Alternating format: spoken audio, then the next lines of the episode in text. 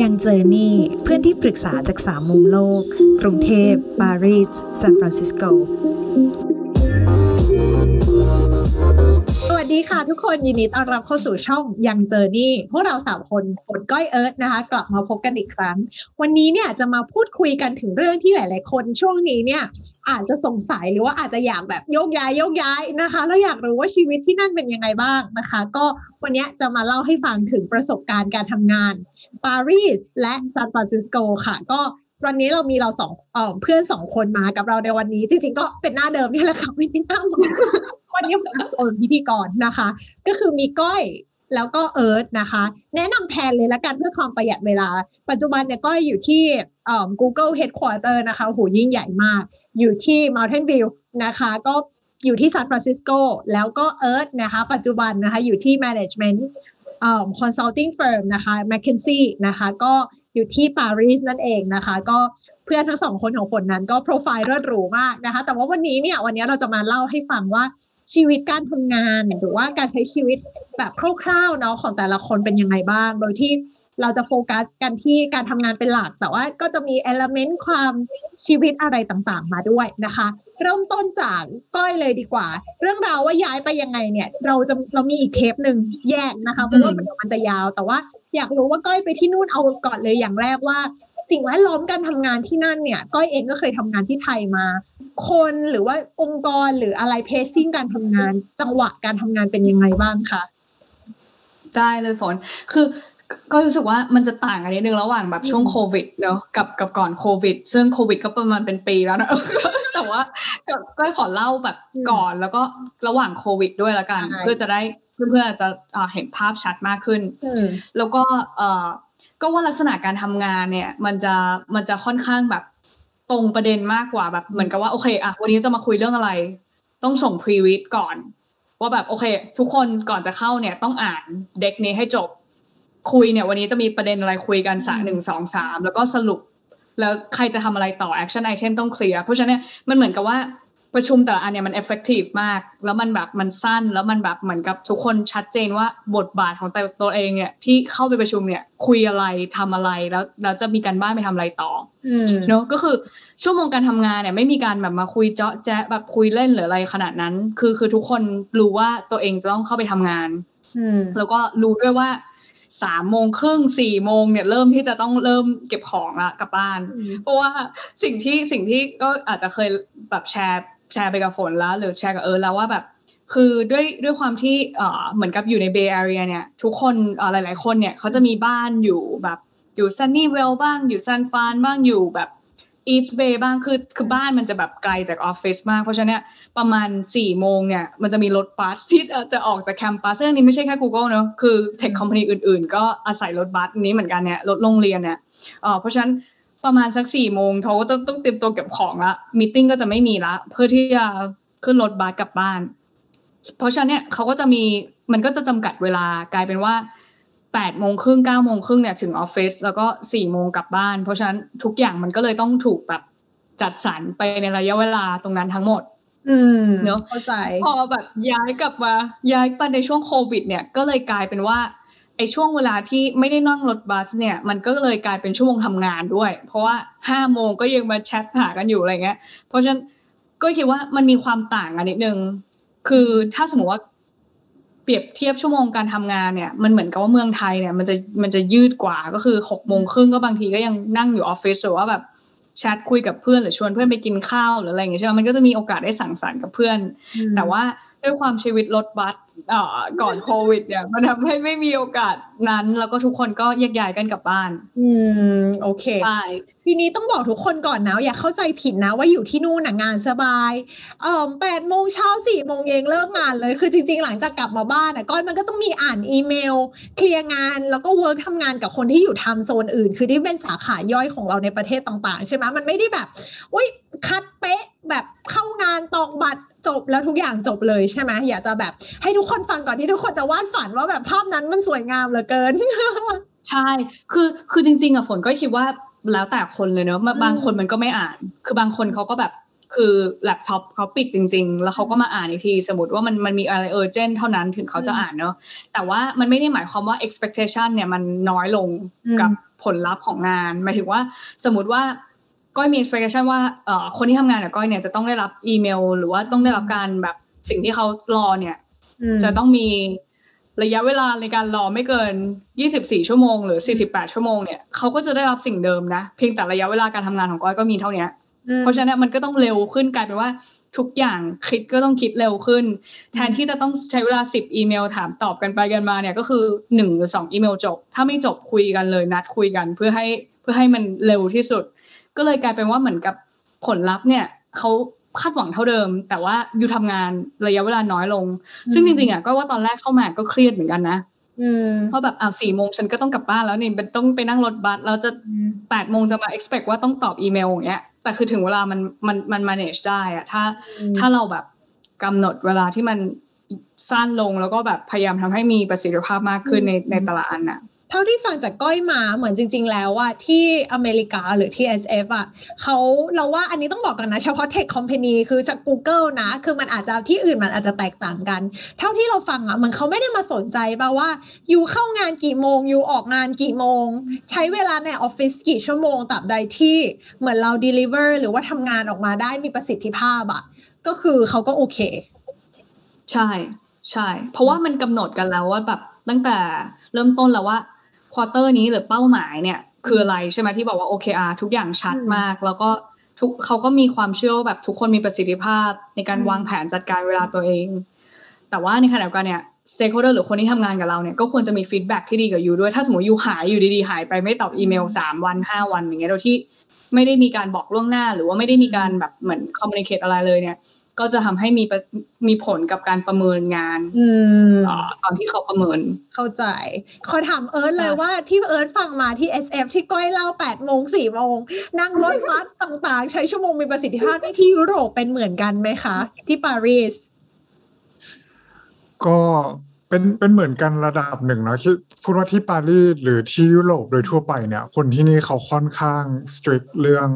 work life balance อืมซึ่งคิดว่าฝรั่งเศสเนี่ย เป็นอันดับหนึ่งในโลกเลยอืมเลยในด้านที่ว่า official เวลาทำงานอืมตามกฎหมายแล้วนะครับทำงาน full time ก็คือ 35 ชั่วโมงต่อสัปดาห์อืมถ้าเกิดว่าเกิน 35 ชั่วโมงเนี่ย ถือว่าอ่าเกินละแล้วบริษัทเนี่ยจะต้องอ่าให้ค่าตอบแทนเพิ่มเติมเหมือนเลย OT นั่นเองครับอ่าซึ่งซึ่งคิดว่า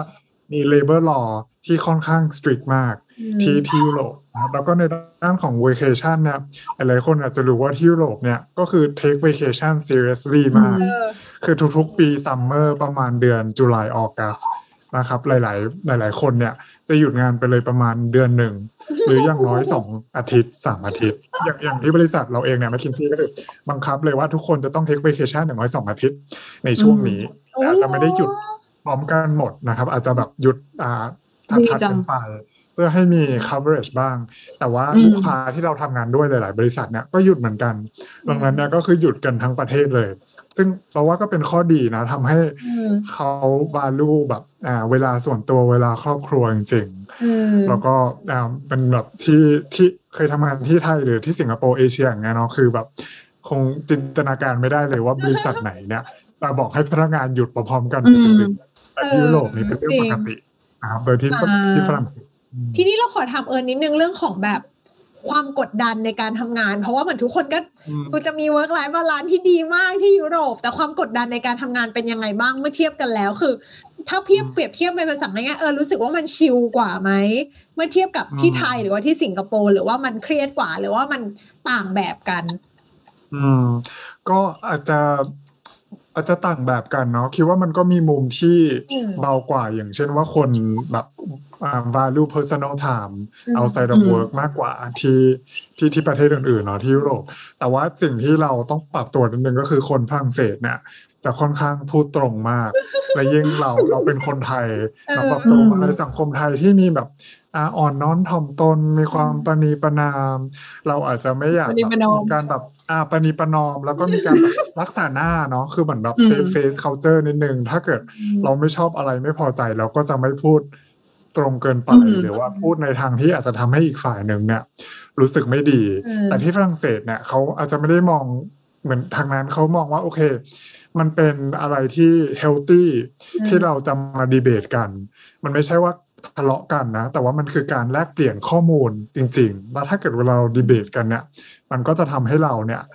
เข้าใจกันและกันได้ดีมากขึ้น แล้วก็ไปหาคำตอบ แต่สำหรับเราเราอาจจะแบบโตมาในสังคมไทยหรือทำงานเอเชียมาก่อน เราก็รู้สึกว่าเอ๊ะทำไมแบบรุนแรงกันเลยทำไมแบบเอ้เรื่องแค่นี้ทำไมต้องเถียงกันทำไมต้องทะเลาะกันด้วยใช่แต่จริงๆแล้วเขาคือ passionate นะครับคือเหมือนแบบอ่า กับกับ topic แล้วเขาก็บอกเออเนี่ยเขาเป็นคนชอบดีเบตนะคือคือไม่ได้อืมไม่ได้มีปัญหาอะไรกับเรา ไม่ได้มีปัญหาอะไรกันเพียงแต่อยากดีเบตให้รู้เรื่องไปเลย อันนี้ก็อาจจะเป็นปุ๊บแบบหนึ่งที่เราต้องแบบจูนเยอะนิดนึงเพราะเรามาจากอ่ามุมมองที่อาจจะแบบ ปณีประนอมเยอะ เข้าใจ คือเราว่าแบบอย่างที่เมืองนอกอะเขาค่อนข้างแยกเรื่องส่วนตัว กับเรื่องงานอย่างชัดเจนใช่ปะคือการที่อืมเหมือนไฟกันในงานอะไม่ได้หมายความว่าคุณอะไม่ชอบกัน หรือว่าไฟกันในใช่ความสัมพันธ์ส่วนตัว ซึ่งไรแล้วเราว่าที่ยุโรปหรือว่าที่อที่เมืองนอกเองอะเขาจะค่อนข้างเรียกว่า appreciate หรือค่อนข้างเห็นคุณค่าของความเห็นต่าง ที่นำไปสู่อ่า solution หรือว่าหนทางที่สร้างสรรค์ในขณะที่คนไทยอะ ก็ก็อาจจะมองว่าเฮ้ยสิ่งที่ดีสำหรับเราคือการที่เราเดินไปทางเดียวกันหรือเห็นตรงกันสิแบบนั้นเราเข้าใจถูกไหมเอิร์ธประมาณนั้น อืมอืมใช่ใช่แล้วก็อีกอย่างหนึ่งที่แบบ feed feedback ที่เราเคยเคยได้ยินจากคนอื่นก็คือว่าบางทีเนี่ย เราอาจจะเป็นคนเหมือนแบบ อ่ารอให้ทุกคนพูดจบก่อน แล้วเราค่อยพูดค่อยแบบอ่าเออกรองความคิดก่อนอะไรอย่างเงี้ยนะแต่กลายเป็นว่าไปอยู่ที่นู้นซึ่งซึ่งซึ่งเราก็คิดว่าเป็นสิ่งที่ดีเนาะเป็นเป็นเออมารยาทที่ทุกคนควรใช่ทำ แต่บางทีมันก็มีโมเมนต์ที่เขาบอกว่าเออจริงๆแล้วเนี่ยเขาอยากให้เราอะ speak up ให้เร็วกว่านี้ ให้อ่าเพราะเพราะว่าคิดว่าเวลาทุกคน contribute ความคิด เนี่ย มันทำให้ทุกมันช่วยทุกคนให้อืมช่วยกันคิดไปได้เร็วขึ้นดังนั้นเนี่ยอาจจะไม่ต้องรู้สึกว่าเราจะต้องรอ ไตร่ตรองทุกอย่างก่อนเราค่อยพูดนะครับอันอันนี้อาจจะแบบอ่าซึ่งซึ่งเราก็คิดว่ามันก็คงต้องแบบอ่า find balance อะคงไม่ใช่แบบว่า คิดอะไรก็แบบอ่ามีอะไรขึ้นมาก็พูดโดยไม่คิดเนาะแต่ก็ไม่ไม่หยุดคิดกรองความคิดนานเกินไปจนกว่าจะพูดเนี่ย อ่าเขาเขาเขาเขาเกือบจะ move on กันไปแล้วนะครับที่นี่ขอถามอืมกลับใช่ไปนิดนึงเอิญเล่าให้ฟังแล้วว่าเป็นแบบเนี้ยที่อเมริกาสไตล์ของคนในการทำงานเป็นเหมือนกันไหม ใช่ ก็คิดว่าก็คิดว่าเหมือนกันมาก อาจจะอาจจะประเด็นแรกที่เอิร์ธบอกก็คือไอ้เรื่องของแบบการเถียงกันหรือมีการ passion ใน passion ในวิธีการแสดงความคิดเห็นเนี่ยอาจจะไม่ได้เหมือนซะทีเดียวเนอะแต่ว่าการที่เขาอยากให้ทุกคนพูดเนี่ยเหมือนกันแบบมันหมายว่าสนับสนุนให้เราพูดในสิ่งที่เราคิดเนี่ยเอ่อก็พูดประเด็นแรกก่อน ก็คือก็คิดว่าเมกเอ่อสังคมการทำงานที่อเมริกาเท่าที่ประสบการณ์ประสบการณ์ส่วนตัวเนอะเท่าที่ก็เห็นเนี่ยก็รู้สึกว่า มันจะมีความซอฟต์มากกว่ามันบางทีพูดไปเรื่อยๆจนบางทีเราไม่รู้ว่าเอ๊ะสรุปเห็นด้วยหรือไม่เห็นด้วยแบบเหมือนกับว่าว่าชูการ์โคดมาถ้าภาษาไทยเออใช่แบบว่าใช่เหมือนเคลือบน้ำตาลไว้แต่จริงๆด่าแหละ แต่ว่าใช่เคลือบน้ำตาลอยู่เอ๊ะด่าหรือเปล่าอะไรอย่างงี้ป่ะใช่ใช่หรือว่าแบบเออเข้าใจนะว่านี้ดีไม่ดีอะแล้วสรุปแล้วดีไม่ดี หรือคือคือเหมือนกับว่าทุกอย่างมันมีมันมีทั้งสองมุมเนอะแล้วเขาก็ present ทั้งสองด้านจน จนสมมุติว่า option หนึ่งสองสามเนี่ยแต่ละ option มีดีไม่ดีหมด จนเราไม่รู้ว่าเอ๊ะสรุปแล้วเรา option ไหน หรือว่าบางทีเหมือนแบบอืมเหมือนเหมือนเหมือนมันไม่ได้ตรงซะทีเดียวอะแต่มันต้องมาอ่านอีกทีต้องต้องเข้าใจอีกทีต้องถามอีกทีเพื่อ clarify ว่าสรุปแล้วคือคืออะไรเนาะอันนี้จากประสบการณ์ส่วนตัวแล้วแต่ว่าในแง่ของการที่ว่าถ้าสมมติว่าเราถูกเข้าไปในที่ประชุมเนี่ย อืมเอ่อ ถ้าสมมติว่าสังคมไทยสมัยก่อนหรือว่าที่ที่ก้อยที่พี่ประสบการณ์ที่ก้อยเคยทำงานสมัยจบใหม่ที่เมืองไทยเนี่ยก็จะรู้สึกว่าเอ้ยเราไม่อยากแสดงความคิดเห็นเพราะบางทีมันอาจจะเป็นสิ่งที่เราเข้าใจอะไรผิด หรือเราไม่ได้เขารู้ข้อมูลครบถ้วนอะเราก็ไม่อยากจะพูดอะไรที่มันทำให้คนอื่นเสียเวลาเนอะที่ต้องมันฟังเราเนี่ย แต่ว่า meeting เกือบทุกครั้งเลยที่ก็ได้ feedback ก็คือทำไม you ไม่พูดประเด็นนี้มันเป็นสิ่งที่อยู่ใน area ของยูที่ยูสามารถ contribu ได้อืมทำไม you ไม่พูดให้เร็วกว่านี้ หรือว่าทำไมไม่เล่าให้ทุกคนฟังหรือว่าถ้า you มี point of view ที่มันขัดแย้งกับคนอื่นนะทำไมไม่พูดขึ้นมา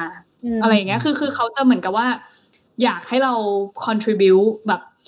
เอ่อทำให้เรามั่นใจว่า ข้อคิดเห็นทุกอย่างเนี่ยมันถูกนำเสนอบน on the table อืมแล้วเขาจะตัดสินใจด้วยด้วยด้วยข้อมูลที่มันครบถ้วนจริงๆ จากทุกคนที่อยู่ในห้องอืมอ่าแล้วก็ถ้าสมมุติว่าไม่พูดเนี่ยถามด้วยนะ คือคือเหมือนกับคนที่แบบโอเค moderate อะเออเขาก็จะถามว่าเอ๊ะแล้วยังไงแล้วคนนี้คิดว่ายังไง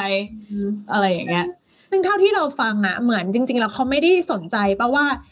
คุณอายุเท่าไหร่ คุณใหม่หรือเก่าหรือคุณยังไงแต่ว่าทุกคนนะไม่ว่าจะเป็นใครตำแหน่งไหน ระดับขั้นไหน ก็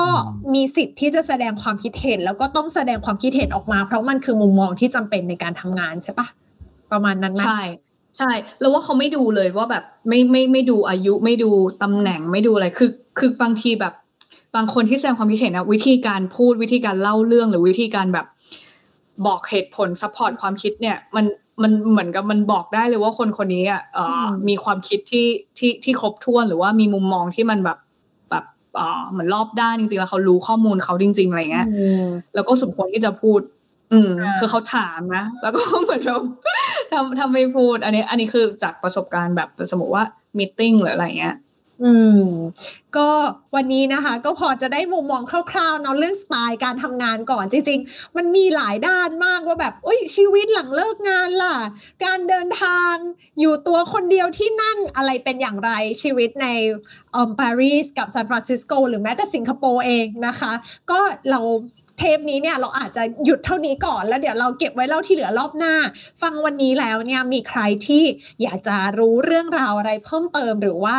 อยากจะฟังในแง่มุมไหนก็สามารถที่จะคอมเมนต์มาเลยนะคะ ก็วันนี้พวกเรา 3 คนฝนก้อยเอิร์ธก็ขอลาไปก่อน ก็อย่าลืมกดไลค์กด Subscribe แล้วก็กดกระดิ่งนะคะ ถ้าเกิดว่าอยากจะติดตามเวลาเรามีวิดีโอใหม่ออกมา ก็จะพยายามทำวิดีโอออกมาอย่างต่อเนื่อง นะคะ แล้วก็วันนี้พวกเรา 3 คนยังเจอนี่ก็ขอลาไปก่อนในวันนี้ค่ะ สวัสดีค่ะ